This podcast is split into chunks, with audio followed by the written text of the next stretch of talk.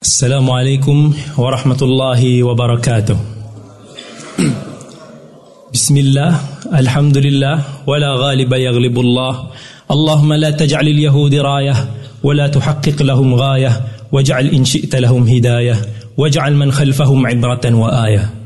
Ashhadu an la ilaha illallah wa ashhadu anna Muhammadan abduhu wa rasuluh wa safiyyuhum min bayni khalqihi wa khaliluh. Yang dihormati pengurusi majlis, yang berusaha, penganjur, pihak penganjur, pihak penaja, dan yang sangat dihormati dan dikasihi para asatidah yang merupakan guru-guru besar kepada Malaysia umumnya, yang kalaulah Ustaz Fadlan, Dr. Fadlan, dia kata dia rasa kerdil berdiri di hadapan ini, apatah lagi anak yang langsung tiada siapa. Jika Dr. Zaimi boleh kata dia berasa nervous dan gementar, saya sendiri apatah lagi lebih gementar berhadapan dengan para hadirin dan tokoh-tokoh hadis yang besar di Malaysia ini. Dan Maulana An-Nasai juga seorang yang berpangkat Maulana, dan saya pun sendiri tak faham mengapa saya dipilih untuk berdiri bersama dengan jaguh-jaguh hadis ini, tapi akan apakan daya kerana saya telah dihirit sama. Baiklah, InsyaAllah bukan tujuan saya berdiri di pentas ini adalah untuk nak bincangkan, untuk nak ajar apa itu ilmu jarh wa ta'dil. Rasanya sebahagian besar daripada kita pun dah sedia maklum apa yang dimaksudkan dengan ilmu al-jarh wa ta'dil. Sebagai pengenalan ringkas, ilmu jarh wa ta'dil adalah satu ilmu yang membahaskan status kredibiliti seseorang perawi. Misalnya kalau kita katakan dalam Sahih Al-Bukhari, Imam Al-Bukhari meriwayatkan satu hadis daripada Abdullah bin Yusuf, syekh dia, dan Abdullah bin Yusuf meriwayatkan daripada Imam Malik, daripada Malik diriwayatkan daripada misalnya Abdullah bin daripada Nafi' dan daripada Ibn Umar. Jadi rantaian sanad-sanad yang dibawa oleh Imam Al-Bukhari tersebut, itulah yang dinamakan sebagai rantaian para perawi. Jadi ilmu jarh wa ta'dil, dia punya purpose dia ialah dia nak membincangkan perawi-perawi tersebut, adakah okey ataupun tidak, adakah ada kecacatan pada mereka ataupun tidak. Dari dua sudut biasanya lah. Pertamanya dari sudut adalah, yang saya namakan dia sebagai kepribadian dia, dari sudut dia punya perwatakan dia, dari sudut agama dia, adakah dia seorang yang ahli fasik ataupun tidak, adakah dia seorang yang menjaga maruah dia ataupun tidak. Begitu juga dari sudut ad-dabt, yang kita namakan sebagai yang saya panggil sebagai kejituan lah, dari sudut memori dia, adakah dia meriwayatkan hadis tu sama seperti mana dia mendengar daripada guru dia, ataupun dia jitu dalam meriwayatkan hadis daripada kitabnya, adakah bila mana dia membaca hadis daripada kitab dia sama seperti apa yang dibaca, ataupun sebaliknya, adakah perawi tersebut teruk ingatannya ataupun kuat ingatannya. Atas dasar itu, para ulama' terpaksa juga nak tahu tentang status para perawi yang membawa hadis-hadis Nabi SAW. Maka mereka terpaksa juga semak, selidik, siapa perawi ni, siapa fulan. Kalaulah fulan tersebut daif, apa sebab dia daif? Maka mungkin dia cari-cari, rupanya perawi ni lemah ingatan, fulan juga lemah, kenapa? Kerana mungkin dia banyak berdusta dan sebagainya. Atas sebab itulah ulama al-jarh wa ta'dil banyak sebut, misalnya fulan dhaif, fulan kadzab, pendusta, fulan wadda', banyak memalsukan hadis, fulan sayyi'ul hifz, seorang yang teruk ingatannya, fahishul ghalat, memang teruklah, banyak sangat kesilapan dia, halik, hancur. Jadi ini semua adalah satu kata-kata yang kalau kita tengok, ia adalah satu kata-kata yang tak baiklah, yang digunakan oleh seorang imam, seorang nuqad, para pengkritik hadis tersebut terhadap para perawi. Jadi dalam satu bahasa lain juga, kita boleh namakan macam ilmu jarh wa ta'dil ni sebagai satu ilmu lidah, ilmu lisan, ataupun ilmu mengumpat. Sebab kita memperkatakan tentang orang lain di belakang dia, kita memperkatakan sesuatu yang tak baik tentang perawi-perawi tersebut. Jadi atas dasar ini, kadang-kadang ada orang dia rasa keliru, dia rasakan kadang-kadang dengan mengumpat itu disandarkan kepada ilmu jarh wa ta'dil. Sebab macam yang disebut oleh daripada dinukilkan daripada Shu'bah bin Hajjaj, seorang tokoh besar hadis yang meninggal tahun 160 Hijrah. Anak buah beliau seorang tokoh ilmuwan dalam bidang nahwu, Abu Zaid Nahu, yang meninggal tahun 215 Hijrah. Dia pernah cerita Shu'bah bin Hajjaj ada majlis, dia ada majlis ilmu. Satu hari ketika hujan lebat, jadi Shu'bah bin Hajjaj pun dia stopkan majlis dia lah sebab hujanan, cuaca cantik, ataupun mungkin pelajar pun susah nak datang ke kelas. Jadi dia kata, tak apa, ta'al naghtabul kadzabin, jom kita mengumpat para pendusta. Itu maksud dia. Dan Sufyan ibn U'ayyayna, tokoh besar dalam bidang hadis, dia ada disebutkan oleh para asatidah tadi, meninggal tahun 198 Hijrah. Dia adalah juga murid kepada Shu'bah bin Hajjaj. Dia pernah dengar banyak kali Shu'bah bin Hajjaj kata, marilah kita mengumpat kerana Allah. Apa maksud mengumpat kat situ? Ibn Rajab Al-Hambali dalam kitab dia Syarh Ilal, dia kata maksud dia adalah ilmu jarh wa ta'dil.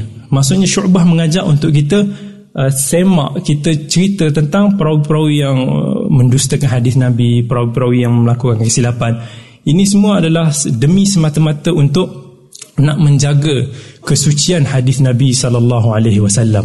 Dan para ulama itu, ini dalam bab al-jarh wa ta'dil, yang ada darurat untuk seseorang memperkatakan sesuatu yang buruk di belakang orang lain demi nak menjaga hadis Nabi sallallahu alaihi wasallam yang merupakan sumber asas bagi agama. Tapi ulama dia bukan macam kita. Kita kalau nak cantah seorang, kita rasa senang je. Tapi ulama tak. Walaupun dalam bidang yang sangat penting ni, ulama terasa berat untuk nak mengatakan misalnya fulan lemah, fulan macam mana yang disebut oleh seorang murid pada Imam Ahmad, seorang murid Imam Ahmad, nama dia Muhammad bin Bundar Al-Jurjani. Dia pernah cakap pada Imam Ahmad, Ahmad bin Hanbal, meninggal tahun 241 Hijrah. Dia kata, Ya Abu Abdullah, wahai Abu Abdullah, sesungguhnya aku terasa berat untuk aku memperkatakan kepada seseorang tu sebagai daif, fulan tersebut sebagai kazzab. Aku berasa, maksudnya dia berat untuk mengatakan fulan tersebut lemah, fulan tersebut sebagai pendusta. Kalau boleh aku tak nak cakap. Tapi Imam Ahmad sebut, kalaulah aku diam dan kamu diam, macam mana orang-orang awam nak tahu tentang hadis-hadis yang sahih dan hadis-hadis yang tidak sahih, yang ada cacat cela. Jadi kita tidak menafikan bahawa kepentingan ilmu jarh wa ta'dil, walaupun dia ada satu similarity, persamaan dengan apa yang disebut sebagai ilmu yang mengkritik, yang mengumpat. Tapi dia satu ilmu yang kita terpaksa belajar semata-mata untuk nak mempertahankan hadis Nabi. Sebab tu anak kepada Ahmad bin Hanbal, seorang tokoh besar juga dalam bidang hadis, Abdullah bin Ahmad, meninggal tahun 250 Hijrah. Dia pernah tanya kepada ayah dia sendiri, wahai ayah, kalaulah kita terjumpa dengan seorang guru yang probably, yang barangkali pada guru tersebut ada kegelinciran dalam sunnah, iaitu mungkin dia ada unsur-unsur syiah, mungkin dia ada unsur-unsur murjiah, jadi adakah sepatutnya aku hanya berdiam sahaja, tak cerita apa-apa pasal keburukan tersebut, ataupun aku ceritakan? Jadi Imam Ahmad menjawab, kalaulah guru tersebut seorang imam, seorang tokoh yang mempunyai ramai pengikut-pengikutnya, da'im, maksudnya dia seorang yang menyeru kepada bid'ah dia dan sebagainya, maka kat situ kita perlu bagi, baru kita perlu terangkan. Jadi ilmu jarh wa ta'dil sebenarnya satu ilmu yang sukar, yang para ulama sendiri terpaksa nak berbicara, yang kalau tak kerana kepentingannya demi menjaga sunnah Nabi sallallahu alaihi wasallam, mereka sendiri pun tak ingin nak berbicara dalam soal jarh wa ta'dil, memperkatakan tentang manusia. Abu Bakar bin Khallad, seorang ulama yang meninggal tahun 239 Hijrah, dia pernah cakap pada Yahya bin Sa'id al-Qattan. Yahya bin Sa'id al-Qattan, guru beliau, meninggal tahun 198 Hijrah. Dia pernah sebut, wahai Yahya, tidakkah kamu takut mereka yang kamu tinggalkan hadis itu, yang kamu kata mereka sebagai pendusta tersebut, akan menjadi seteru kamu di hari akhirat kelak? Dan Yahya bin Qattan jawab, demi Allah, menjadi seteru mereka itu lebih aku sukai daripada aku menjadi seteru dengan Rasulullah sallallahu alaihi wasallam di hari akhirat kelak. Yang mana Rasulullah akan tanya, kenapa kamu riwayatkan lagi hadis-hadis yang kamu dah tahu ianya palsu? Jadi Yahya bin Qattan hanya disebabkan tak mau menjadi musuh Nabi yang bersubahat dalam menyebarkan hadis-hadis palsu. Dan maka dia atas sebab tu sahaja mereka para ulama, para nuqat berbicara dalam ilmu jarh wa ta'dil. Tapi kita hari ini terbalik. Kita hari ini kadang-kadang tak ada lah ilmu jarh wa ta'dil ni, ilmu yang berkaitan khas untuk para perawi. Yang ada banyak kita hari ini hanyalah bab an-nasihah, nasihat menasihati kerana Allah. Tapi hari ini selalu kita kiaskan nasihat ini kepada babul jarh ta'dil yang menghalalkan untuk kita kata fulan. Contohnya dengan gelaran-gelaran yang kuat-kuat lah, kadang-kadang kita cakap fulan anjing, fulan, fulan iblis, fulan. Tanpa kadang-kadang yang lebih dahsyat lagi, kita sendiri tak pernah jumpa pun dengan orang yang kita kritik. Sebab itulah ilmu jarh ta'dil ni kita kena bezakan. Kalau kita tersalah, maka kita boleh tergelincir ke dalam bidang umpatan yang haram. Allah SWT berfirman, A'udzubillahi minasyaitanir rajim dalam suratul Hujurat, Ya wala yaghtab ba'dukum ba'da ayuhibbu ahadukum ay ya'kula lahma akhihi maita fakarihtumuhu wattaqullaha innallaha tawwabur rahim. Allah memerintahkan kita supaya janganlah kamu mengumpat sesama kamu. Kalaulah mengumpat itu sama macam mana kamu makan daging saudara kamu sendiri, adakah kamu akan suka? Saya tidak. Sebab itulah bertakwalah pada Allah. Kalau kamu pernah melakukan amalan tersebut, bertaubatlah kerana Allah Maha Pengampun dan Maha Pengasih. Sebab itulah dalam bab ini Imam An-Nawawi dia khususkan hanya beberapa tempat sahaja yang mana kita boleh memperkatakan perihal saudara sesama seagama dengan kita. Bukan semua benda kita boleh kutuk, kita boleh cakap belakang. Kita pun dah tahu, kalaulah kita kritik seseorang di belakang dia betul, maka itulah umpat. Tapi kalau salah, itu dah namanya buhtan. Dan orang yang kita umpat itu kalau tak betul, salah yang bukan dalam bab syar'i, maka seolah-olah kita biar orang tu ambil pahala kita begitu je. Sampai di akhirat kelak kita akan jadi muflis. Sebab kan kita suka mengkritik, mencela orang di belakang. Dan Imam Nawawi hanya sebut dalam lebih kurang 6 saja situasi yang dibenarkan. Antaranya situasi seorang itu dizalimi, iaitu kalau seorang tu ada berlaku kezaliman terhadap dia, dia mengadukan pada pihak berkuasa, dia ceritakan tentang orang yang menzalimi tersebut supaya dia ambil tindakan. Kat situ boleh. Antaranya juga jika ada berlaku kemungkaran. Kalau kita nampak berlaku kemungkaran dalam kita punya kejiranan ke misalnya, dan kita perlu report pada pihak berkuasa supaya dia ambil tindakan, pun dibenarkan. Begitu juga dalam fatwa, kadang-kadang kita nak bertanya kepada Misalnya Dr. Zaimi, ahli majlis fatwa negeri Perlis. Kat situ dia terpaksa cakap Syekh Turuzaimi, Syekh bukan Syekh, sebab Syekh tu level bawah kan? Jadi kata Hafidh Dr. Zaimi, dia kata macam mana kalau ibu aku misalnya menyuruh aku melakukan maksiat, suruh aku mencuri dan sebagainya. So dia ceritakan tentang ibu dia, sikap dia, tanyakan pendapat. Kat situ juga boleh. Begitu juga dalam kalau kita jumpa seorang yang menzahirkan maksiat dia, kat situ pun boleh untuk kita terang pada awam, sebab dia jenis menzahirkan maksiat dia kepada publik. Begitu juga dalam kalau kita nak memperkenalkan seseorang, dan orang tu mungkin ada some kecacatan, tapi dengan syarat bukan dengan dasar kita nak merendah-rendahkan dia. Misalnya orang tu buta kan. Kalau macam dulu dekat tempat saya belajar, ada seorang tu, ada banyak orang nama dia Zul, kita panggil Zul, tapi hanya ada seorang Zul yang banyak bulu dekat tangan dia, badan dia. So bila orang tanya, kita cakap Zul cakap macam ni, Zul mana? Kita cakap Zul bulu. Tapi maksudnya kalau kita tahu orang tu tak marah, tapi kalau kita tahu orang tu tak senang hati, kita rasa macam benda tu meremeh-remeh dengan dia, cara kita cakap pun dah nampak kita menyindir-nyindir, tu tak boleh lah. Jadi ilmu jarh wa ta'dil merangkumi semua situasi yang Imam Nawawi sebut ni. Dalam ilmu jarh wa ta'dil ada unsur saling menasihati. Dalam jarh wa ta'dil ada sebab dia untuk menolak kezaliman, iaitu menolak kezaliman yang disandar, iaitu zalim pada Nabi SAW dengan mengatakan sesuatu yang bukan apa yang Nabi sebut. Dalam ilmu jarh wa ta'dil ada juga yang dinamakan macam untuk kita meminta fatwa, sebab mana dalam Jaratan membahaskan tentang seorang perawi bertanya pada guru dia tentang status perawi tersebut, tentang hadis tersebut. Kat situ boleh. Sebab itulah ilmu jarh wa ta'dil dibenarkan. Dibenarkan atas dasar syarak ilmu yang mana ada asas di dalam Quran dan Sunnah. Dalam hadis Nabi SAW, dalam satu hadis Aisyah, riwayat Bukhari dan Muslim, mungkin semua pernah dengar tentang hadis Nabi SAW pernah kritik seorang dengan lafaz bi'sa al-akhul ashira, riwayat bi'sa ibnul ashira, bila mana datang seorang lelaki, sebab Nabi nak warning bahawa perwatakan lelaki tersebut bahaya, kurang disenangi. Dan hadis lain riwayat Imam Muslim yang Nabi SAW kata, yakun fi akhir zaman dajjalun kadzabun ya'tunakum min al-ahadith ma lam tasma'u antum wala aba'ukum fa iyyakum wa iyyahum la yudillunakum wa la yuftinunakum. Maksud Nabi SAW gelar kepada orang yang dia kata akan datang pada akhir zaman para dajjal yang lagi pendusta, yang akan membawa kepada kamu hadis-hadis yang kamu sendiri tak pernah dengar dan juga nenek moyang kamu tak pernah dengar. Maka janganlah, berhati-hatilah, janganlah biarkan mereka mendekati kamu, dan kamu janganlah mendekati mereka, supaya mereka tak menyesatkan kalian dan tidak membawa fitnah kepada kalian.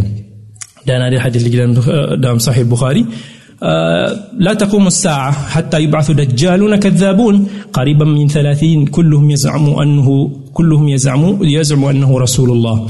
Nabi SAW kata akhir zaman nanti akan ada dajjal yang pendusta, para dajjal lagi pendusta ni lebih kurang 30 orang yang semua masing-masing akan mendakwa bahawa mereka Rasulullah. Jadi kat sini Nabi SAW demi untuk menerangkan orang-orang yang membawakan hadis palsu ni bahaya. Nabi sebut, gelarkan dia sebagai dajjal, kadzab, seorang yang berdusta. Tapi dibenarkan dalam syarak. So, itu adalah dari sudut agama, untuk nak memelihara agama. Dalam Al-Quran sini ada, dalam suratul Hujurat pun ada sebut, ya ayyuhallazina amanu in ja'akum fasiqun binaba'in fatabayyanu an tusibu qauman bijahalah fatusbihu ala ma fa'altum nadimin. Maksudnya, wahai orang-orang yang beriman, kalaulah datang kepada kamu orang yang fasik membawa berita, maka selidikilah terlebih dahulu, supaya tak ditimpakan, kalau berita tu tak benar, ditimpakan kepada orang-orang yang tak tahu, maka kelak kamu akan menyesal.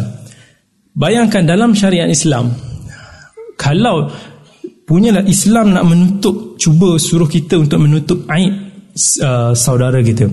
Kalaulah datang satu khabar yang tak baik tentang kita punya saudara se-Islam kita, Islam suruh kita selidik, kita cek dulu betul ke tidak khabar tersebut berdasarkan ayat tadi. Dan kalau benar sekalipun, Nabi SAW suruh kita tutup. Man satara ala mu'minin fid dunya satarahullahu yawmal qiyamah. Kalaulah siapa yang menutup aib saudaranya di dunia, Allah akan menutup aibnya di akhirat.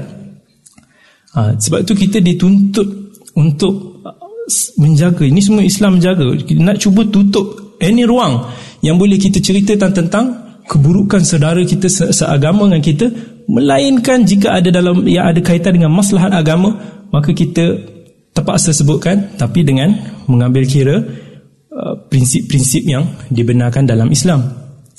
Satu, dalam bab menjaga maruah, menjaga maruah sesama kita ni, bukan semua orang boleh buat.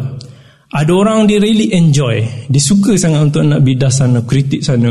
Dia, sebab tu ulama kata, orang yang mampu menjaga maruah orang lain ni, dia adalah seorang yang bermaruah, dan dia adalah satu anugerah. Bukan semua orang boleh buat.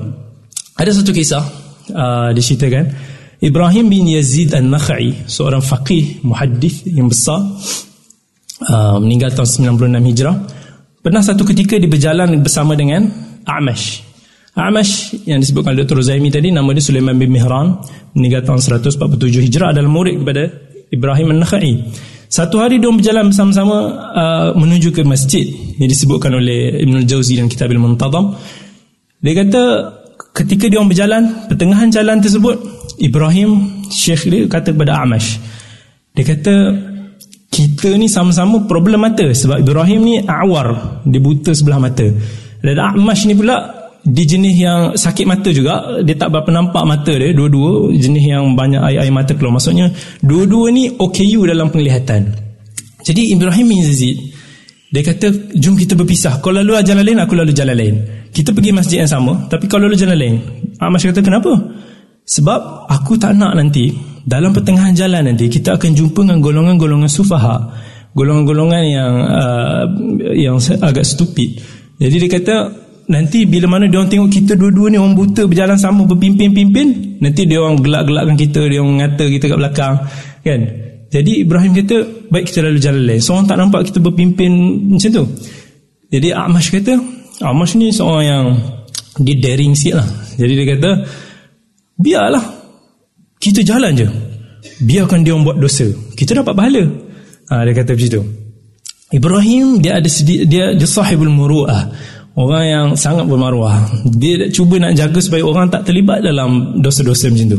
Jadi Ibrahim kata, tak, biar bahkan kita berpisah, so dia orang selamat. Bal naftariq wa yaslamun, maksudnya bila kita berpisah dia akan selamat. Dia orang selamat, tak mengata kita, kita pun selamat daripada diperkatakan. Dia kata tak ada masalah, esok kita jumpa lagi, kita pun anak murid dengan guru kan, selalu berjumpa. Tengok, ini adalah contoh, sebahagian contoh ulama as-salaf dalam mencuba nak jaga supaya manusia tak terjebak dalam, tergelincir dalam lisan mereka. Sebab itulah bahayanya lidah ni. Ilmu dalam hadis ni satu bidang yang bahaya sebenarnya. Kita, siapa yang belajar hadis sebenarnya adalah orang yang paling berbahaya. Sedikit tergelincir, kita dah seolah-olah macam menyediakan tempat kita ke neraka. Kata Ibn Daqiqul Aid dalam kitab Al-Iqtirah, meninggal tahun 702 Hijrah, dia kata, a'radun nas, iaitu maksudnya jiwa maruah manusia ni, adalah hufratun min hufarin nar, adalah satu lubang daripada lubang-lubang ke neraka. Yaqifu ala syafirihim, berdiri di pinggir lubang-lubang tersebut ada dua golongan, al-muhaddithun wal hukam, para muhaddith dan golongan hakim. Sebab golongan hakim, dia pun bila mana dia nak hukum pada seorang tu sebagai bersalah ataupun tidak, dia orang akan kumpulkan bukti. Mungkin ada hakim yang menjatuhkan hukuman tanpa usul periksa dan sebagainya, maka dia orang boleh tergelincir ke dalam neraka. Dalam hadis dan sunan Nabi Daud ada sebut al-qudha thalatha, qadhi ni ada tiga jenis, ithnan fi an-nar, dua di neraka dan satu di syurga. Sebab tu bahaya. Dalam hadis pun sama, tersilap kita jatuhkan penilaian hukuman pada seseorang yang bukan tempatnya, seolah-olah kita menjatuhkan diri kita ke dalam lubang-lubang neraka. Itu yang bahaya, yang sebagaimana yang disebut kemudiannya oleh Muhammad bin Yusuf As-Salihi Asyami, ulama yang meninggal tahun 940 Hijrah. Dia pernah sebut bahawa sebenarnya para hakim ini lebih ringan lagi daripada muhaddis. Sebab golongan hakim, bila mana dia menjatuhkan hukuman, biasanya dia akan ada evidence di depan mata dia orang yang jelas. Jadi dia orang menjatuhkan hukuman tu mungkin lebih selamat berbanding dengan para muhaddisun, ahli hadis. Bila mana menjatuhkan hukuman, kita tak nampak orang tu depan mata, tapi kita menjatuhkan hukuman tersebut berdasarkan naql. Kita nukilkan daripada fulan, kita nukilkan daripada fulan. Jadi kalau kita nukilkan tu, macam mana cara kita nukil? Adakah kita menukilkan pilih-pilih akwal dengan atas dasar hawa nafsu untuk nak sokong pendapat kita semata-mata, ataupun kita mencari kebenaran? Ada disiplin yang perlu kita lalui. Kalau kita pilih akwal, kita nukil dengan suatu bukti tersebut tanpa dasar ilmiah, itu yang bahaya.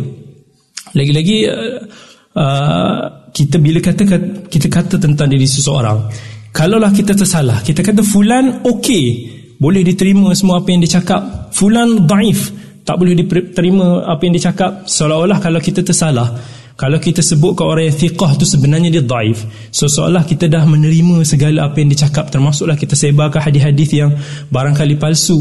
Dan mungkin juga orang yang kita kata orang tersebut bagus, tapi kita kata daif, kita dah labelkan dia dengan satu label yang mungkin akan melekat selama-lamanya.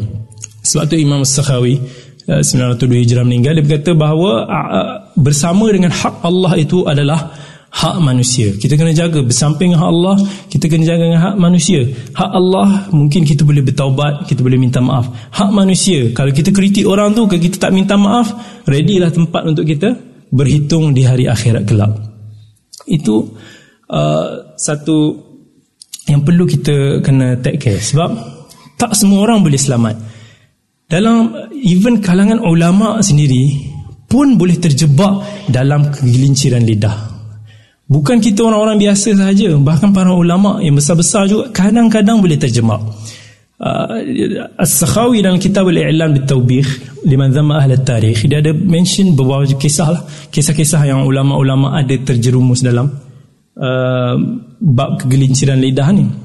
Antaranya disebut guru kepada Imam Nawawi, iaitu Abu Syamah Abdul Rahman bin Ismail yang meninggal tahun 665. Dia seorang imam yang besar. Kalau baca biografi dia pun, dia seorang tokoh yang besar, seorang alim dalam bidang Quran, alim dalam bidang hadis, alim dalam bidang nahwu. Banyak juga penulisan-penulisan dia. Tapi dia ada satu sikap. Sikap dia, dia suka bedal orang. Maksudnya dia suka condemn, kutuk sana. Asal boleh kutuk, banyak kutuk. Sampaikan orang pun sebenarnya, bila dengar orang yang tak jaga lisan, biasanya orang menyampah sebenarnya. Kadang-kadang orang tak zahirkannya. Dan berlaku pada satu kisah pada zaman dia, dia ketika satu majlis tu dikutuk sampai dia. Dikutuk-kutuk tak sedar ada orang tu ada kat situ. Dan orang tu marah, bangun tumbuk dia. Dia yang tengah mengajar tu kena tumbuk, tapi tak ada siapa yang tolong. Sebab semua orang dah tahu karakter dia macam tu, biar kau rasa sikit. Soalan. Dan ada sebut lagi few kisah, contohnya Qadi Al-Yamani Syafi'i Muhammad bin Abdullah pun pernah disebut ketika akhir hayat dia, ketika dia sedang nazak, pernah sampaikan, dikisahkan bahawa lidah dia terjeli-jeli berwarna kehitam-hitaman, yang mana para orang yang di sekeliling dia pun pernah sebut bahawa mungkin ini kerana dia banyak sangat cerca Imam Nawawi. Itu apa, ini semua kisah yang disebutkan oleh As-Sakhawi. Sebab itulah dalam lidah ni sangat bahaya. Orang alim pun susah nak menjaga dia. Ada dalam satu kisah, mungkin tak ramai yang pernah dengar, seorang perawi yang pernah menjadi qadi di Basrah ketika umur dia muda lagi, ketika umur dia 21 tahun. Yang mana ketika dia dilantik menjadi qadi di Basrah, orang ramai tak setuju lah, sebab nampak dia muda kan. Jadi even kadang-kadang ahli agama pun tak setuju juga. Dia tengok macam muda sangat ni, macam mana jadi qadi. Kita tanya dia, kamu umur berapa? Jadi dia ni, fulan ni, dia cakap, aku sama dengan umur dengan Attab bin Asid yang pernah dilantik oleh Nabi SAW sebagai qadi di Makkah, iaitu 21 tahun. Dan perawi ini yang bernama Yahya bin Aktham. Yahya bin Aktham, ada satu kisah yang menarik yang berlaku antara dia dengan guru di Sufyan bin U'ayyayna. Sufyan bin U'ayyayna seorang hadis besar yang orang hadis pasti kenal. Satu hari Sufyan bin U'ayyayna, dia ni di macam mungkin di akhir hayat dia lah, dia kalau usia senja dia, satu hari dia dah penat. Biasalah para ulama ni dia macam Dr. Zaimi kan, kesana kemari ceramah sana sini, penat. Jadi satu hari dia masuk dalam satu majlis ilmiah, dia penat. Jadi dalam keadaan bajir, dalam keadaan stres, mengeluh. Dan disebabkan dia stres tu, dia pun cakap macam ni lah.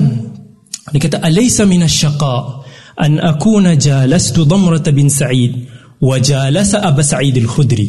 Jadi dia kata, bukankah sebahagian daripada menderita, aku ni derita sebab aku pernah duduk dengan Dhamrah bin Sa'id yang pernah bersama dengan sahabat Abu Sa'id al-Khudri, dan aku pernah duduk di majlis Amr bin Dinar yang pernah bersama di majlis seorang sahabat Jarir bin Abdullah.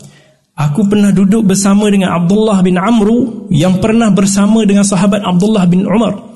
Aku pernah bersama dengan Az-Zuhri yang pernah duduk di majlis Anas bin Malik, seorang sahabat. Kemudian now aku kena duduk pula dengan korang. Seolah cakap macam ni lah, aku pernah bersama dengan orang-orang mulia yang pernah bersama dengan sahabat Nabi pada awal-awal dulu, dan sekarang di akhir hayat aku begini, aku pun duduk dengan orang macam kalian. Macam seolah macam memandang remeh pada dia tension kot, penat. Jadi seolah macam dia sebut, kamu ni siapa nak bandingkan dengan guru-guru aku yang pernah aku ambil tadi. Faqala lahu hadath. Kemudian datang ada bangun seorang hadath ni, seorang yang muda lagi lah, yang mungkin kanak-kanak. Dia ni lah Yahya bin Aktham. Jadi dia pun kata, ya Abu Muhammad, atansif Dia kata, boleh tak kalau aku bercakap, kalau betul kamu insaf, terima, kamu tak marah? Sufyan bin U'ayyayna kata, insya-Allah, cakaplah. Jadi dia pun bidas balik Ibn U'ayyayna, disebabkan Ibn U'ayyayna tadi macam tergelincir sikit, cakap dengan nada yang mungkin bagi dia ego sikit kan. Jadi dia pun bidas balik. Kata, wallahi la syaqa man jalasa ashab Rasulillah sallallahu alaihi wasallam ashaddu min syaqaika bina. Jadi dia kata, demi Allah, orang-orang tu yang guru-guru disebut tadi, Dhammah bin Sa'id, Abdullah bin Amr, Az-Zuhri, dia kata dia orang tu lebih menderita duduk dengan engkau daripada engkau duduk dengan kami. Sebab apa? Sebab dia orang ni lagilah pernah jumpa dengan sahabat Nabi. Yang kamu pula hanya jumpa dengan orang yang jumpa dengan sahabat Nabi. Tapi diorang ni dah jumpa dengan sahabat Nabi, tapi kena duduk dengan orang macam kau. So diorang patut lebih derita daripada kau menderita. Sufyan bin U'ayyayna, bayangkan seorang guru besar duduk dalam majlis tersebut, tapi seorang imam, dia ada sifat yang insaf, yang bukan budak ni selamba dia bidas aku, siapa dia keluar. Tak ada. Dia terdetik dengan apa yang budak tu cakap, seolah-olah dia rasa menyesal. Jadi dia pun duduk diam seketika, dan akhirnya dia pun ungkapkan satu ayat-ayat penyesalan dia dalam bentuk bait-bait Abu Nuwas Al-Hasan bin Hani. Dia pun cakap, khalli jambayka liramin wamdi anhu bisalam mutbida'is samti khairun laka min da'il kalam. Mafhumnya, tak apalah, kalaulah kamu dengar kata-kata yang tak molek macam ni, ignorekanlah, pedulikanlah. Baiklah seorang tu mati dengan cara yang biasa daripada dia mati disebabkan penyakit mulut dia lah. Seolah dia kata, aku dah dekat ending of my life pula, aku boleh tergelincir cakap macam ni kan. Now seorang budak boleh condemn aku. Seolah dia cakap macam dia menyesal. Jadi dia tanya, siapa tersebut? Siapa yang cakap tu? Jadi dia kata, itu adalah Yahya bin Aktham. Lepas tu Sufyan bin U'ayyayna, hadar rajul, dia kata budak ini layak untuk menduduki haula is-salatin. Dia orang ni layak untuk bersama dengan guru. Sepatutnya dia ni lah yang menggantikan tempat aku belajar bersama-sama dengan orang yang mulia tersebut. Ada Sufyan bin U'ayyayna. Jadi kita nak tunjuk bahawa lidah ni yang menjadi asas dalam ilmu jarh wa ta'dil sangat bahaya. Kadang-kadang dengan sebab-sebab yang tak ilmiah kita boleh tergelincir. Kadang-kadang dengan ta'assub. Mostly of kita ada sikap ta'assub. Yang mana kalau mana kita rasa klik-klik kita je yang cakap semua betul, yang mana klik-klik yang mungkin lawan sikit daripada kita semuanya tak betul. Kita orang panggil pukul rata semua. Dan ini sebahagian daripada sikap ta'asub yang perlu dielak. Dan benda-benda ni semua pernah berlaku. Sebenarnya contoh-contoh ni ada pada zaman a'imah terdahulu yang boleh kita dapatkan manfaat. Terjebak orang, para ulama' juru pun boleh terjebak dalam gejala ta'asub. Misalnya Tajuddin As-Subki. Mungkin siapa tak kenal Tajuddin As-Subki, seorang tokoh besar dalam mazhab Syafi'i, meninggal tahun 771 Hijrah, pengarang kitab Syarh Mukhtasar Ibn Al-Hajib, kitab Tabaqat Asy-Syafi'i Al-Kubra. Dia seorang fuqaha yang besar, anak kepada faqih juga, dan dia berguru dengan Al-Imam Al-Zahabi, meninggal tahun 748 Hijrah. Dia belajar Az-Zahabi. Az-Zahabi seorang muhaddis yang besar. Dan cuma yang problemnya, Imam Az-Zahabi dia punya kecenderungan akidahnya lebih kepada akidatus salaf. Dan Imam Taqiuddin As-Subki dia lebih cenderung kepada Asy'ari dan ta'sub dalam mazhab Asy'ari. Dan dia pernah condemn guru dia Az-Zahabi, walaupun dia kata guru aku ni walaupun seorang dia yang beragama, tapi dia sangat ta'asub dengan dia punya ni, sampaikan dikritik. Dia banyak dikatakan Az-Zahabi ni banyak condemn hamalatus sunnah, yang mana jumhur para orang yang membawa sunnah ni adalah daripada kalangan Asy'ariyah, daripada Hanafiyah dan Syafi'iyah. Dia kata banyak Az-Zahabi condemn dia orang ni. Dia kata Az-Zahabi ta'asub. Tapi dia punya ketaksuban menyebabkan dia condemn guru dia lebih dahsyat daripada tu. Sampaikan dia pernah kata, aku rasa semua orang yang dikritik oleh Zahabi ni nanti di akhirat kelak akan jadi seteru dia. Dan dia pernah cakap lebih teruk, lebih kuat lagi, lebih tegas lagi, sampai dia kata Al-Zahabi, Al-Mizzi yang semanhaj dengan beliau, aku rasa dia ni telah diseret oleh Ibn Taymiyah ke lubang neraka. Maksudnya betapa kerasnya di dalam kritik guru disebabkan tegarnya di dalam membela mazhab dia, mazhab Asy'ari. Bahkan dia pernah dia pun antara yang label golongan as-salaf ni sebagai mujassimah dan sebagainya berlaku, walaupun dia seorang imam yang sangat dihormati dalam bidang dia. Ini berlaku pada kalangan ulama. Dia kata kalaulah ini berlaku pada Az-Zahabi, As-Subki kata, apa lagi pada orang lain. Jadi bagi aku kalam Az-Zahabi dalam bab ni kita tak boleh pakai. Dia boleh tolak-tolak kata begitu-gitu kata Imam Az-Zahabi.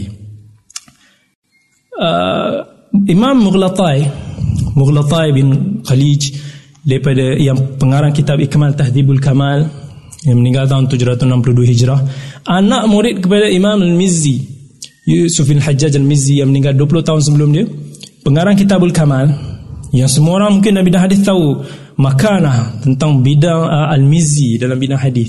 Tapi Mughlatai dia punya sifat dia yang agak taksub pada opinion dia, sebab dia rasa bahawa dia ada sumber-sumber yang lebih banyak daripada al-Mizzi. Dia rasa al-Mizzi ni tak cukup, mungkin tak sehebat dia. Banyak kali dalam tempat dia kalau baca Ikmal Tahdzibul Kamal akan jumpa bahawa dia banyak kritik kuat guru dia Al-Hafidh Al-Mizzi. Bahkan dalam beberapa tempat dia kata Al-Hafidh Al-Mizzi jahil. Bayangkan kalau kita kata guru kita jahil, satu benda yang berat. Sebaliknya padahal kalau kita guru tu riwayat daripada kita, itu adalah satu an honor, kan?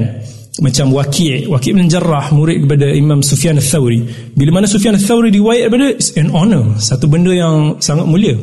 Tapi Mughlatai disebabkan tak sumban dia kepada dia punya opinion gitu, dia boleh label al-Mizzi macam tu je, walhal Mizzi al-Huffaz pada zaman dia. Dia boleh kata kadang-kadang disebabkan al-Mizzi dia kata hadis tersebut tak ada dalam Sunan Ibn Majah, Mughlatai kata ada dalam Sunan Ibn Majah. Mungkin ada perbezaan nuskhah yang antara, kadang-kadang ada hadis dalam nuskhahnya ada hadis dalam nuskhahnya tak ada. Jadi bila Mizzi kata tak ada, dia kata ada, dia kata ini dah menyingkapkan lagi kejahilan al-Mizzi. Dia boleh kata Mizzi begitu. Banyak tempat yang dia kritik Mizzi, dia kata Mizzi ni suka relax, tak suka mencari, suka nakal daripada pada antara sahaja, tak suka nak sungguh-sungguh cari sumber-sumber yang asli. Dia boleh ayat-ayat yang tegas bagi seorang murid untuk kritik seorang guru. Kadang-kadang dia ungkapkan syair-syair yang menunjukkan dia bangga dengan pendapat dia dan merendah-rendahkan Mizzi. Antaranya dia kata inna ilman yaji'u min tis'i kutubi la jadiru bin naqsi fi dhal babi indana min usuli dhal ilmi alfu qawli mri'in la yuhabi. Itu yang berlaku antara ketaksuban antara para imam yang besar dari kalangan para muhaddithin pun boleh terjebak dalam benda-benda macam ni. That's why Imam Syafi'i rahimahullah dia pun sebut احفظ لسانك أيها الإنسان لا يلدغنك إنه لثعبان كم في المقابر من قتيل لسانه كان التهاب لقاءه الأقران. Dia kata jagalah lisan kamu wahai أيها الإنسان, wahai manusia sekalian, لا يلدغنك إنه لثعبان, janganlah biarkan lidah kamu ni menyengat kamu sebab lidah ni bagaikan ular. Dia kata kam fil maqabir min qatil lisanihi, berapa banyak ada orang yang dah mati sekarang berada di perkuburan, pada zaman dia adalah jago. Sebab kadang-kadang orang bila kita kritik somebody, kita rasa kita dah cukup hebat, kita boleh remehkan dia, kita belasah ikut dannya. Ini apatah lagi di zaman orang panggil Facebook, kita tak ada siapa pun tengok kita, kan? Kita boleh jadi keyboard warrior. So orang ni balas, kita balas, kita caci cerca dengan apa bahasa pun, kita rasa kita hebat. Kita rasa kita boleh condemn fulan. Lagi fulan ni popular, kita condemn dia, oh kita lagi power daripada dia. Sebab tu Imam Syafi'i suruh kita jaga, sangat sungguh kita jaga, sebab ini adalah benda yang sangat mudah tergelincir. Ada contoh dari kalangan salaf, para imam terdahulu yang kita boleh jadikan tauladan, yang mana yang kurang baik kita jadikan sempadan. Jadi itulah bila mana kita ta'assub dalam satu opinion, membuatkan kita buta mata kita daripada menilai sesuatu dengan adil. Kita akan pilih call side kita saja, yang mana yang tak side kita tolak. Kita tak adil. Dalam ilmu jahal ta'adil, dia mengajar kita supaya kita adil dalam menilai sesuatu maklumat, menilai sesuatu orang, dalam even tanpa memilih bulu. Dalam ilmu jahal ta'adil, bahkan kalau kita kritik, kalau perlu dia ni daripada kalangan orang yang ada pertalian darah dengan kita sekalipun, kalau betul dia melakukan dusta, betul dia lemah, maka kita perlu sebut. Walaupun berat untuk kita nak sebut. Siapa nak sebut ayah dia lemah, siapa nak sebut adik-beradik dia sebagai orang yang pendusta, susah kita nak sebut. Tapi para imam terdahulu adil. Ayyub As-Sakhtiyani yang meninggal tahun 131 Hijrah, pewaris kepada Ibn Sirin, dia pernah kata, barangkali aku ada saudara sedarah sedagingku yang aku harapkan doa daripada dia, tetapi aku tolak penyaksian dia. So ini berlaku adik, dia sayang adik dia, tapi dalam bab menjadi saksi dia kata tak boleh dipakai. Waqi' bin al-Jarrah, Waqi' bin al-Jarrah, tokoh ahli hadis Iraq, meninggal tahun 197 Hijrah. Ayah dia adalah seorang muhaddis juga, muhaddis fiqh. Dia ayah dia pemegang kepada macam governor kepada Baitul Mal. Tapi Waqi' ni dia skeptikal sikit terhadap orang yang pegang jawatan. Jadi orang-orang yang pegang jawatan dia memandang sinis lah, dia tak suka. Sebab dia punya jiwa dia suka lari jauh daripada ini jawatan ataupun syuhrah ke populariti, dia suka lari. Sebab tu bila mana diriwayat hadis daripada ayah dia, walaupun ayah dia tak lemah pun, tapi dia akan cuba cari mutabik, cari gandengan supaya menyokong riwayat ayah dia. Seolah-olah macam dia rasa ayah dia dalam bab riwayat lemah sebab dia pemegang jawatan. Abu Daud As-Sijistani meninggal tahun 275 Hijrah, pengarang kitab Sunan, Sunan Abi Daud, sendiri pernah condemn anak dia. Dia pernah kata anak dia pernah berdusta. Dia pernah condemn anak dia mengejar jawatan. Jadi walaupun anak dia adalah seorang tokoh ulama yang besar, yang Ibn Adi kata kalau tak kerana kritikan ayah daripada dia, aku tak akan sebut dia dalam Kitabul Kamil. Ali bin Al-Madini, guru kepada Imam Al-Bukhari, meninggal tahun 234 Hijrah. Ali bin Al-Madini pun pernah mention, orang asyik tanya, apa pendapat kamu tentang ayah kamu? Ayah dia Abdullah bin Ja'far. Dia kata, apa pandangan kamu terhadap ayah kamu? Ayah kamu ni siqah ke daif? Dia tak nak jawab. Kalau boleh dia tak nak jawab. Siapa nak condemn ayah sendiri? Tapi bila dah diasap bertalu-talu, dia pun cakap, ini adalah soal agama. Dalam bab hadis, ayahku daif. Ini adalah satu penilaian adil yang boleh kita teladan daripada muhaddisin. Jadi bukan bererti kadang-kadang kita rasa dia daripada kita punya klik dan sebagainya, kita sokong bulat-bulat, dan yang mana yang tak klik kita tolak bulat-bulat. Tak. Sebab tu dalam ilmu jarh wa ta'dil ada yang disebut sebagai al-jarhun nisbi. Al-jarh, satu sudut kritikan yang spesifik pada sudut-sudut tertentu. Kita tak pukul rata semua orang. Tak semesti seseorang tu cacat dalam akidah dia. Kalaulah dia jenis orang yang benar, kita terima dalam bab yang dia betul lah. Jarh nisbi adalah satu contoh penilaian adil yang ditunjukkan oleh ilmu al-jarh wa ta'dil. Jarh nisbi ni macam contohnya, kita tak kata fulan daif, lemah, terus lemah, tak boleh pakai langsung, tak. Tapi kita boleh kata misalnya dia daif inda fulan. Misalnya Abu Muawiyah ad-Darir, dia hadis daripada A'mash, antara hadis yang paling strong, min athbatin nas inda A'mash. Tapi bila mana diriwayat daripada orang lain, hadis dia lemah, ada sebab-sebab tertentulah. Ada juga perawi riwayat di negara lain, okey, dia pergi negara lain tak okey. Jadi kita kata hadis di Syam tak okey, hadis di Hijaz okey. Macam tu. Jadi jarh nisbi ni satu penilaian yang adil. Ada perawi yang soleh, akhlak dia bagus, perwatakan dia bagus, tapi dalam bidang hadis dia lemah. Jadi kita tak, kalau ulama hadis dia tak adalah nak sebut kalau orang-orang macam ni, dia ni tolak tepi dengan lafaz-lafaz yang ganas kan. Jadi dia akan sebut misalnya fulan soleh tapi dalam hadis dia daif. Misalnya yang disebut oleh Ibn al-Qattan al-Fasi, meninggal tahun 628 Hijrah, pengarang kitab Bayanul Wahm wal Iham. Dia pernah mention bahawa ni contoh para perawi yang bernama Abdul Rahman bin Ziyad al-Afriqi. Dia seorang yang soleh. Kata al-Qattan al-Fasi, Ibn al-Qattan al-Fasi, dia kata Abdul Rahman bin Ziyad al-Afriqi adalah seorang yang zuhud lagi soleh, mimma la khilafa fih, tanpa ada perselisihan lagi. Dan sebahagian orang terlampau obses terhadap Abdul Rahman bin Ziyad sebab dia seorang ulama, sampaikan membenarkan semua apa yang diriwayatkan. Pada hakikatnya Abdul Rahman bin Ziyad, walaupun dia seorang yang salih, seorang yang zuhud, berakhlak mulia semuanya, tapi dalam bab riwayat dia banyak meriwayatkan hadis-hadis yang mungkar, maka beliau daif. Dan biasalah dia cakap, hada amrun ya'tadi as-salihin, ini adalah perkara-perkara yang normal, yang biasa menipu orang-orang yang soleh. Ada juga orang yang soleh yang takhasus bukan bilang hadis, dia lebih kepada ibadah dan sebagainya, maka mungkin dia boleh terjebak dalam kelemahan, kesilapan dalam periwayatan. Jadi dalam hadis Ada juga perawi yang mungkin dalam akidah dia ada sikit yang dia orang panggil kegelinciran daripada sunnah. Misalnya bila disebut ni ideologi kan, macam contohnya perawi-perawi yang kalau ulama hadis terdahulu dia punya adil dia akan bahagikan. Contohnya ini adalah bid'ah yang kecil, bid'ah yang berat. Bid'ah yang berat ni boleh membawa unsur-unsur kufur, unsur-unsur syirik. Maka ini ulama tegas tolak. Tapi kalau mana kadang-kadang dia ada bid'ah yang ringan tapi dia dikenali sebagai seorang yang jujur, maka selagi mana hadis itu benar maka ulama terima. Bukan macam kita kadang-kadang kita tengok, misalnya kalau orang kata, contohlah kalau orang kata Dr. Fadlan seorang qadari, seorang yang berakidah qadariyah, so mungkin perception kita hari ni kita tolak Dr. Fadlan. Nah, itu tak adil. Kalau kita tahu Dr. Fadlan seorang yang jujur, ahli hadis, seorang yang bagus keterampilannya, seorang yang bersikap benar, kita dalam bab yang boleh diterima kita terima, kan? Dalam hadis juga begitu. Misalnya Daud bin Husain seorang perawi yang fiqah, faqih, meninggal tahun 135 Hijrah. Dia seorang yang ada akidah, ciri-ciri akidah khawarij, dan disebut juga dia ada akidah qadariyah. Tapi para ulama menilai dia sebagai fiqah, kerana setelah dia orang baca hadis-hadis Daud bin Husain, dia tak mendapati Daud bin Husain dia bukan seorang yang pendusta.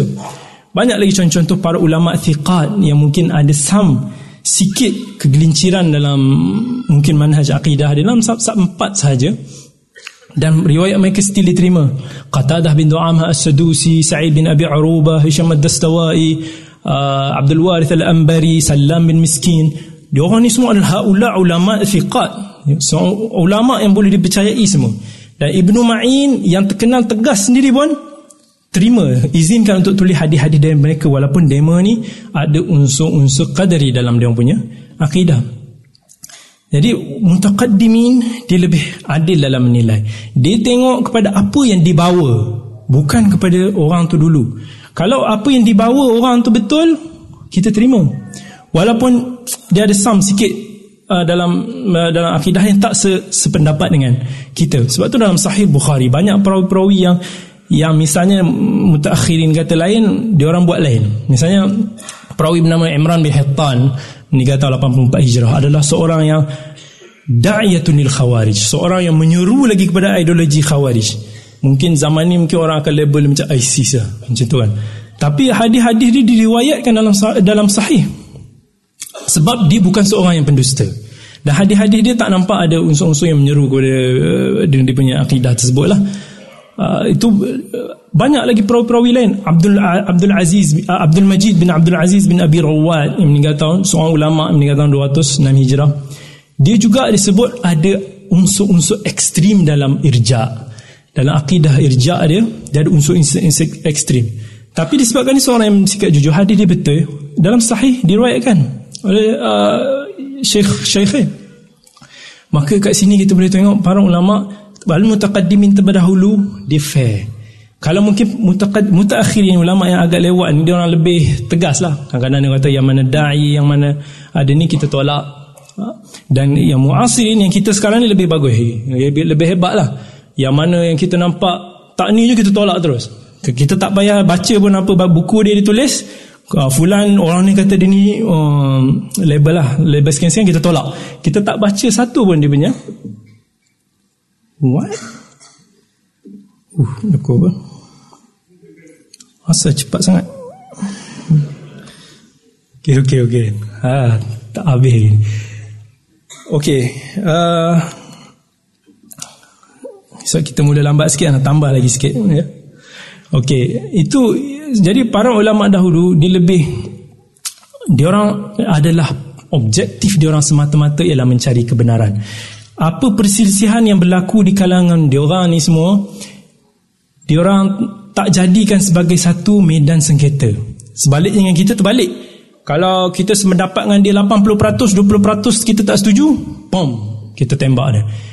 Apa sahaja, mungkin kita semua satu manhaj yang menyuruh ke arah sunnah Nabi SAW. Mungkin beza pendekatan, mungkin beza sam ijtihad, mungkin beza sam ideologi, sam ideologi politik dan sebagainya. Atas sebab yang berbenda macam tu saja, walaupun kita sama-sama menyeru pada sunnah, tapi kita boom, Kita saling jatuh-menjatuhkan, kita saling, you know. Okay. Jadi ulama dahulu walaupun dia orang berselisih, dia orang akan cuba cari jalan untuk dia orang bersama. Biarlah khilaf tersebut dalam ilmi sahaja. Biar dalam karakter kita jangan bertelagah.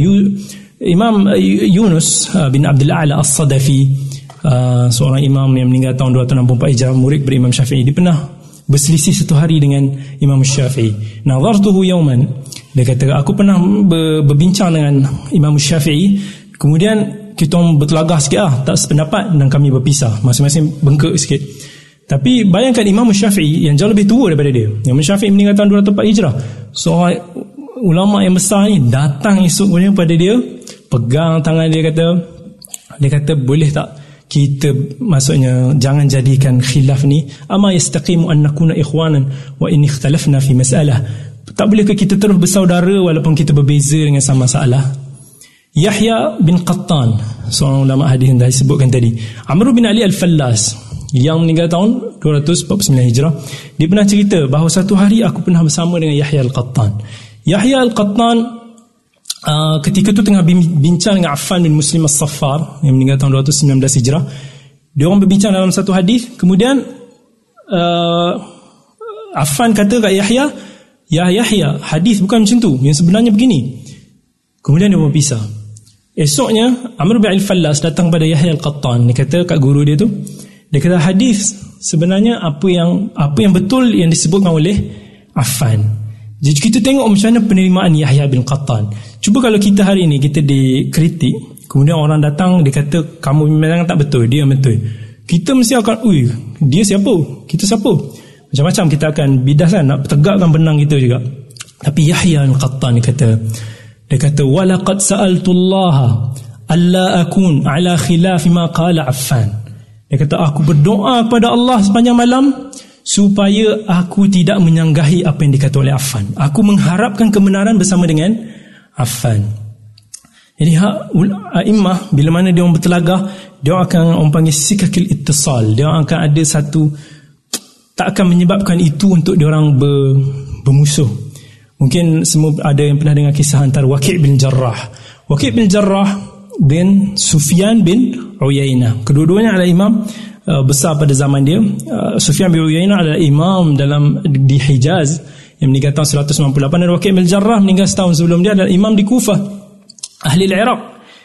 Dan mereka pernah, diorang ni berselisih. Biasalah zaman dulu kadang-kadang ada madrasah Al-Kufah yang mungkin banyak disandang pada madhab al-Ra'i, Al-Hijaz, Madinah ni semua, termasuk dalam madhab al-Naqil. Jadi satu hari bila Waqi' bin al-Jarrah datang ke Mekah memberi satu hadis, mungkin dia hadis dalam babul muzakarah sahaja, dia berbincang, dia sebut satu hadis yang mungkar, hadis yang terputus sanad lagi mungkar, tentang peristiwa Nabi wafat. Yang seseolah dia berbincang situ, kata ada riwayat kata Nabi SAW lepas dia meninggal, nak tunjukkan bahawa dia adalah manusia biasa, dan dibiarkan sehari sampaikan perut Nabi jadi kembung, berubah-ubah color jari dia semua. Jadi bila Quraisy, masyarakat Mekah dengar tentang hadis ni, dia rasa macam ini dah menghina Nabi. Walaupun mungkin dia tak faham apa yang Waqi' bin al-Jarrah cuba nak jelaskan, tapi dia anggap Waqi' bin al-Jarrah riwayatkan hadis yang begitu sensitif ni kat Mekah. Jadi Quraisy sangat bengkak. Dia mengadu kepada dia punya amir, dan dia kata Waqi' bin al-Jarrah sengaja bawa hadis ni, hadis yang palsu ni semua, hina Nabi. Jadi dengan suasana yang sentimen macam tu, Qadi Mekah pun akhirnya putuskan untuk dia disalib dan dibunuh. Waqi' bin al-Jarrah kena tangkap. Jadi last option, ulama besar yang terkenal kat situ ialah Sufyan bin U'ayyayna. Jadi ada sebahagian talabatil ilm yang kesian dengan Waqi' berjumpa dengan Sufyan, walaupun Sufyan ni ada sama sentimen ataupun sama yang tak berapa kamcing sangat dengan Waqi', tapi dia minta juga syafaat daripada Sufyan bin U'ayyayna, tolonglah selamatkan Waqi'. Sampai Waqi' jumpa dengan amir, dia kata, wahai amir, dia kata sesungguhnya hadha faqihul Iraq, ini seorang faqih di Iraq, wa ibnu faqih, dia kata seorang anak kepada orang yang fiqh juga, ayah Waqi' bin al-Jarrah seorang fuqaha juga, wa dia kata wa hadha al-hadithu ma'ruf, padahal Sufyan bin U'ayyayna tak pernah dengar hadis tersebut lagi. Tapi sebabkan dia nak selamatkan juga Waqi', walaupun dia tak suka sangat, tapi dia terpaksa juga cakap macam tu lah, supaya Waqi' dibebaskan. Dia kata, "Hada anak pada gubernur Baitul Mal di Iraq. Kalau kamu bunuh dia, kamu bayangkan khalifah akan buat apa kat kamu. Khalifah bunuh kamu dulu nanti."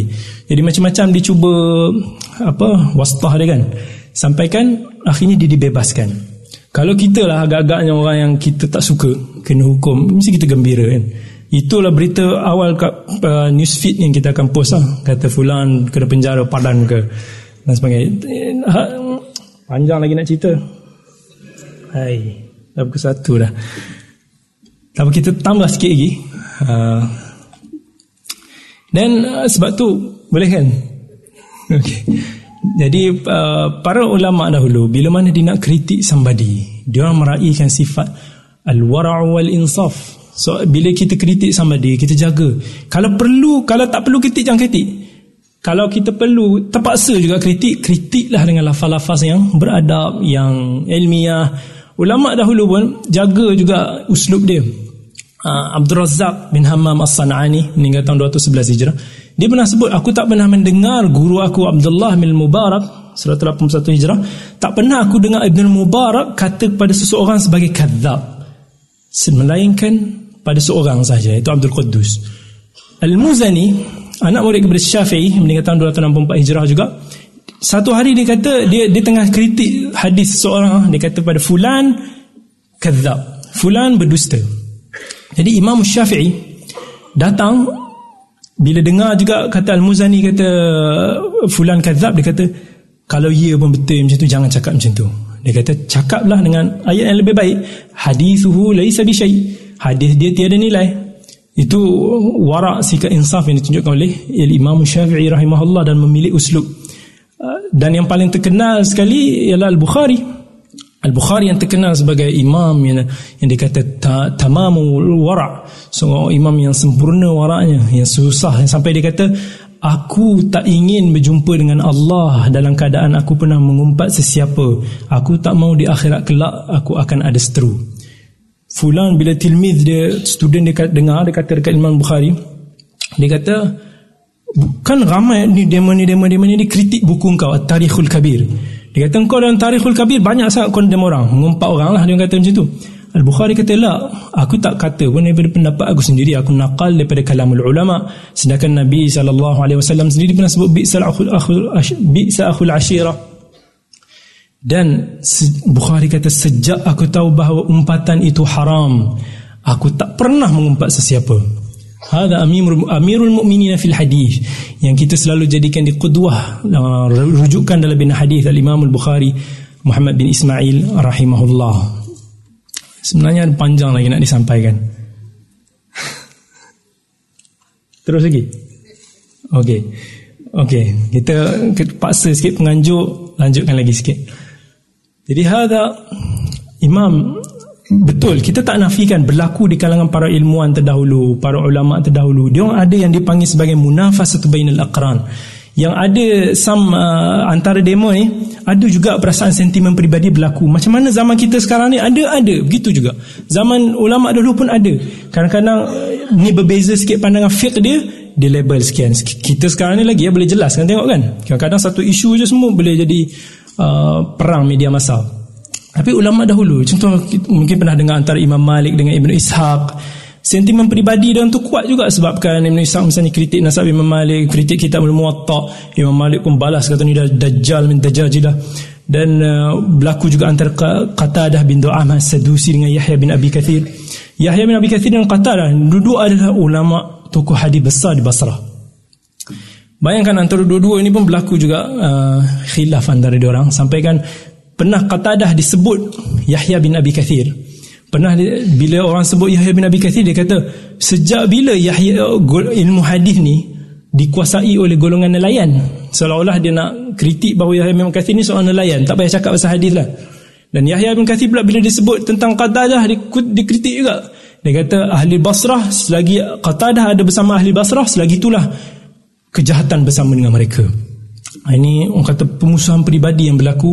Ibn Abi Dhi'ib pernah kritik Imam Malik hanya disebabkan perbezaan hadis dan al-bayyi'an bil khiyar. Hadis tersebut kan ulasannya panjang lah, dan dia sampai pernah diwayatkan, dia kata suruh Malik bertaubat atau dipancung kepala dia. Itu antara pergeseran teruk yang kita now kita perlu hindar. Kita tak nafi a'imah dalam Islam bukan maksum. Kita bukan a'imah ni tetap sehebat mana seorang tu dalam ilmu, dalam bidang akhlak dia pasti akan ada some kesilapan, dosa-dosa peribadi, sikap-sikap yang mungkin kita tak senangi. Tak semua kita ingat perfect. Orang hadis ni, orang yang tokoh-tokoh yang mungkin popular ni semua, dia tak boleh ada dosa. Dia terjebak dalam dosa juga, sama ada disembunyikan ataupun tidak. Terdahulu pun ada juga imam-imam yang berlaku sikap kurang, orang tak suka sikap dia. Misalnya Imam Sulaiman bin Mihran Al-Amash yang tadi kan kita dah sebut, yang buta mata dia tu, yang hampir buta tu mata. Sulaiman bin Mihran Al-Amash seorang imam yang boleh dikatakan kurang digemari sikap dia, tapi orang iktiraf ilmu dia. Sebab apa? Sulaiman bin Mihran Al-Amash dia tak suka populariti, dia tak suka, dia rimas dengan ashabul hadis. Sampai dia pernah kata orang yang paling jahat di muka bumi ni adalah ahlul hadis. Sebab dia rimas ahli hadis ni, perangai dia orang tegar sikit. Kalau dia nak minta hadis, dia orang degil. Selagi mana syekh tu tak bagi hadis, lagi tu dia orang tak nak balik. Keliling je, follow je merata-rata. Jadi Amash ni rimas, dia tak suka. Ada orang dia suka, tapi Amash tak suka. Dia tak suka orang tumpu kat dia semua, nak ambil rebut-rebut. Dia kedekut, dia tak suka bagi hadis. Jadi sampaikan dia pernah kata, kalau aku ada anjing, aku akan lepas bagi semua kerja gigit semua ahli hadis ni. Dan dia buat. Dia ada seekor anjing, mungkin anjing berburu ke apa, dia letak depan rumah dia. Bila mana ahli hadis, talabatul ilm, student-student datang nak belajar hadis dengan dia, dia lepaskan anjing dia kejar. Bayangkan misalnya murid dia semisal Shu'bah bin Hajjaj, Sufyan kena kejar dengan anjing. Bayangkan macam tu lah. Itu Amash. Dan perawi lain misalnya Ali bin Asim bin Suhaib al-Wasiti juga, dia seorang, kalau yang Dr. Fadlan sebut tadi dekat PowerPoint, dia bertaraf al-Hafiz, sebab dia menghafal 100,000 hadis. Az-Zahabi kata dia imam hafiz yang ada 100,000 hadis. Tapi walaupun dia seorang alim yang besar, tapi dia terkenal juga dengan sikap, orang panggil kerek kot, istilah dia mungkin kerek. Dia walaupun dia seorang hafal, tapi dia kerek sikit. Antaranya dia tak suka terima kalau orang tegur dia. Berlaku. Jadi dekat misalnya satu hari Ibn Ma'in pernah discuss dengan dia satu hadis. Bila Ibn Ma'in kata, kamu salah Syekh. Macam mana kamu tahu? Tak percaya tengok kitab. Cuba rujuk balik kitab. Jadi Syekh Ali bin Asim dia kata, tak payah tengok kitab, aku lagi power daripada kitab. Sampai kan Ibn Ma'in bengang, dia kata kadzab. Kan, bengang.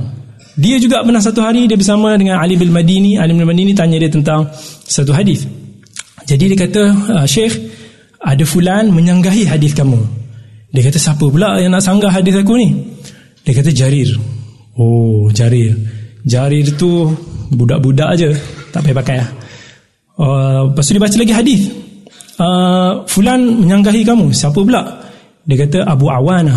Oh, Abu Awana ad-Dhahak. Oh, dia tu hamba je, tak payah pakai lah. Lepas tu ada lagi orang yang menyanggahi kamu. Siapa pula? Ismail bin Ibrahim. Siapa pula Ismail Ibrahim mana ni? Dia kata Ibn Ulayyah. Oh, Ibn Ulayyah, aku tak pernah tengok pun dia belajar hadis. Jadi dia punya sikap tu kerek, dia tak nak terima orang tegur dia, dia tolak tepi semua. Sebab tu kan ulama-ulama terdahulu dia condemn sikap yang tu lah. Jadi kita tak boleh kata bahawa semua orang yang berilmu ini ada sikap-sikap yang mungkin kita berjadikan tauladan untuk jadikan pengajaran. Even tadi kita sebut Amash dalam keadaan bakhil, dia nak menyampaikan dia punya hadis. Jangan pandang bakhil ni satu benda buruk, cuma sikap dia tak suka. Hanya mungkin seorang je yang mampu buatkan dia sampaikan hadis gitu je lah. Siapa dia? Dia ialah Waqi' bin al-Jarrah. Waqi' bin al-Jarrah adalah guru kepada Imam Ahmad, Imam Syafi'i, yang menggantikan Sufyan al-Thawri pada dia punya majlis setelah kewafatan dia. Waqi' bin al-Jarrah ketika menuntut ilmu dengan Amash, dia mampu melunakkan Amash. Macam mana? Dia guna teknik juga. Jadi bila dia datang ke Amash, Amash definitely dia akan reject semua yang datang nak belajar dia. Tapi dia kata, aku Amash. Dia kata, kamu datang daripada mana? Aku datang daripada Kufah. oh, kamu tinggal kat mana? Aku dekat dia sebut dia punya perkampungan dia, Bani Ruas. Oh, jauh ke dekat dengan rumah Al-Jarrah bin Malik? Ayah dia lah. Ayah dia terkenal lah sebagai seorang ulama, juga governor kat situ. Jadi dia kata, akulah anak dia. Okey, Amash pun fikir cara, kalau kamu nak, aku boleh bagi kamu 5 hadis je. Tapi ambil aku punya permintaan ni, mintakan ke ayah kamu, suruh dikabulkan hajat aku. Kalau dikabulkan, baru aku bagi tahdis kepada kamu. Jadi Waqi' pun bawa pergi ke ayah dia. Ayah dia pun nak cuba main-mainkan sikit lah. Nah, aku bagi kau separuh je permintaan yang diminta oleh Amash, bawa balik. Nanti mana tahu kalau dia nak lagi 5, kalau dia nak lagi separuh, tambah lagi 5 hadis, menjadikan 10 hadis. Jadi dia pun Waqi' pun balik jumpa dengan Amash dengan hadis. Ambil, dia kata ni permintaan. Jadi dia pun kira duit tu berapa. Baru separuh je daripada aku minta. Okay, tak apa, aku bagi hadis. Aku pun bagi hadis. Dia pun dia kata, dia bagi hadis dekat Waqi', 2 hadis je, separuh juga. Dia janji 5 hadis kan. Jadi dia kata 2 hadis, sebab kamu datang bawa separuh je permintaan. Ini mesti arahan ayah kamu. Amash kata kan, ayah kamu mesti ingat aku ni stupid kan. Dia kata, bagi tahu kat dia, Amash ni seorang yang berpengalaman luas, dah menyaksikan pelbagai peristiwa, dah balik pergi minta, kalau dapat full baru aku bagi kau 5 hadis. Jadi every month ayah dia akan bagi sumbangan daripada Baitul Mal kepada Amash, dan Waqi' bin Jarrah pun dapat mendengar every ini 5 hadis je. Jadi itu some karakter yang di kalangan para imam yang kita boleh ambil. Kita bukanlah seorang yang maksum. Manusia tak ada siapa yang maksum. Sa'id bin Musayyib kata tak ada seorang pun yang terselamat dari maksum. Tapi kadang-kadang ada yang kita tak perlu sebut keburukan dia, disebabkan kebaikan dia over kebaikan, kejahatan. Kalau orang tu ada kebaikan yang banyak, tutup. Dengan mungkin 90% dia baik, 10% dia teruk, tutupkan dia punya aib. Syafi'i kata kita hukum dengan zahir sahaja. Zahirnya baik, kita terima sebagai baik. Kalaulah bercampur bau maksiat dengan ketaatan, maka kita perlu berijtihad. Lalu bila berijtihad, maka definitely akan berlaku khilaf, sebab otak manusia ni semua saling berbeza. Sebenarnya banyak lagi untuk disampaikan, cuma dah 1 suku. Jadi kita dah tak dapat nak sampaikan lagi lebih. Cuma diharapkan supaya ada manfaat yang dapat diambil, dan saya tak berada di atas pentas ni untuk nak bercakap semata-mata, tapi mengharapkan supaya ia menjadi muhasabah kepada diri saya dan diri kalian semua, diri kita bersama, supaya kita dapat ambil pengajaran yang bersama. Kita jangan lupa bahawa, jangan ingat bahawa ilmu jarh wa ta'dil adalah satu ilmu yang hanya kritik mengkritik, cantas mencantas. Tidak, di dalam ilmu jarh wa ta'dil ada banyak roh-roh, spirit-spirit pengajaran yang kita boleh ambil pengajaran. Dan kita jangan lupa, paling utama sekali, jangan kita lupa Allah SWT berfirman, "Dzalika yawmun majmu'un lahun nas wa dzalika yawmun mashhud wa ma nu'akhiruhu illa li ajalin ma'dud." Di hari akhirat kelak yang akan dipersaksikan kepada kita, yang manusia berkumpul pada ketika itu, dan kita akan dihisap, akan disaksikan segala amalan kita. Takutlah pada hari tersebut, yang mana kalau kita tersilap dalam mengkritik sahabat saudara kita, kita akan sukar untuk nak lunaskan kita punya hutang tersebut di hari akhirat. Semoga sama-sama bermanfaat. Nasallallahu taufiq wassadad. Wassalamualaikum warahmatullahi wabarakatuh.